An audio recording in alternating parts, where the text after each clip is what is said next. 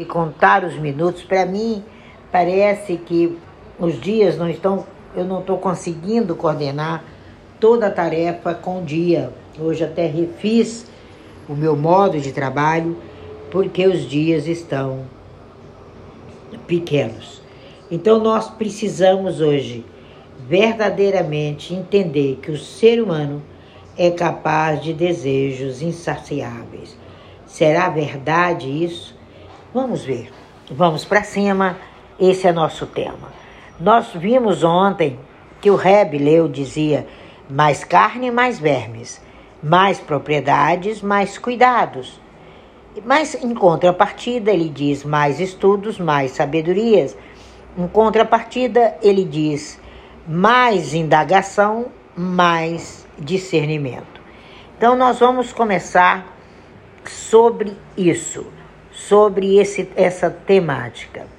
E nós vimos, né, e vemos em alguns momentos, que as pessoas estão implacáveis.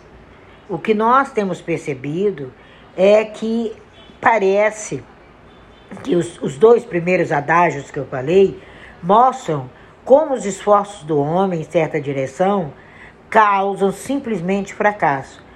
É, Para que, que uma pessoa precisa comer em excesso, engordar e criar mais músculos e gorduras no seu próprio corpo?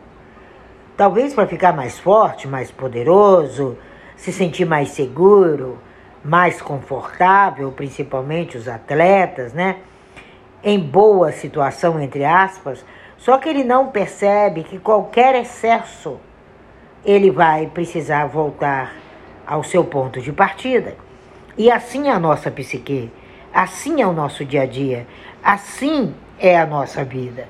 Quando nós fazemos excessos com essa coisa, esse desejo insaciável nós temos que voltar ao ponto de partida.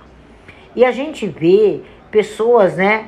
E, e o Reb Leu observa que elas precisam secar, elas não estão armazenando as comidas certas, as comidas que verdadeiramente alimentam a sua alma.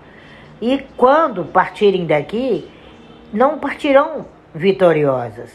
E quando a pessoa persegue implacavelmente o dólar, o todo-poderoso dólar, né? As pessoas perseguem isso de uma maneira implacável, tentando juntar fortunas em busca de segurança. E dizem: com um milhão de dólares no banco, eu não terei mais com que me preocupar. E aí você adquire esse um milhão e você começa a investi-lo para transformá-lo em cinco. E aí a preocupação de protegê-lo sem entender o que é paz de espírito, se você não tiver a paz de espírito, nem com um milhão, nem com cem reais, nem com um real no bolso, você caminhará. A nossa tradição, ela é bastante em dizer que o ser humano é capaz de desejos insaciáveis, mas satisfazer um deles ou dois novos é um processo do cabalista. Nenhum homem, diz o Midrash de hoje, ele deixa esse mundo sem sequer realizar a metade dos seus desejos. É pelo menos a metade dos seus desejos você realiza.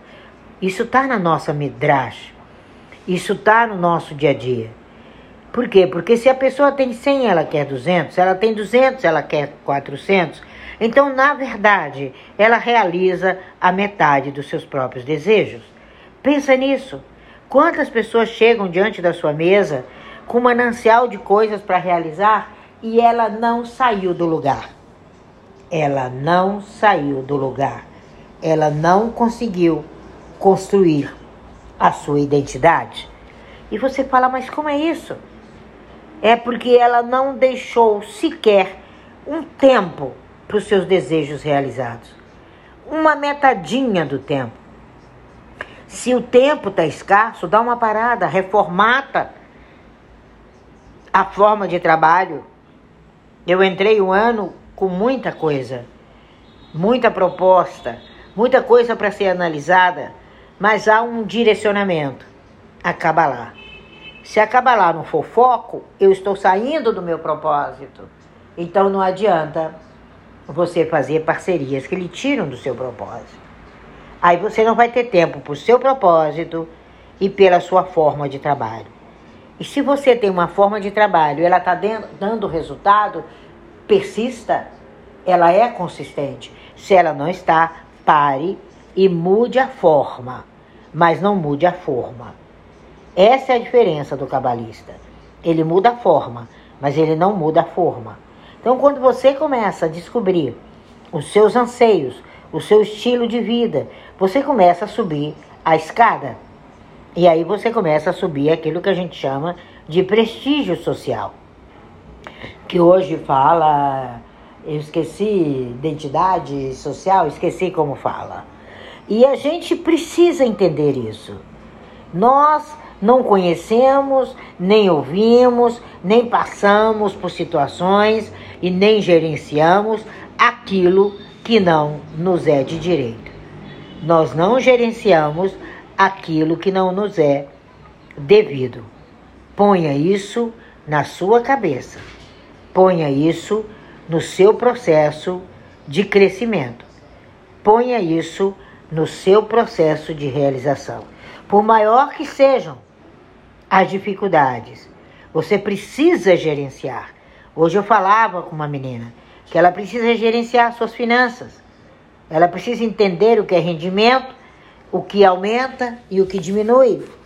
E no primeiro instante, ela retrucou. No segundo instante, ela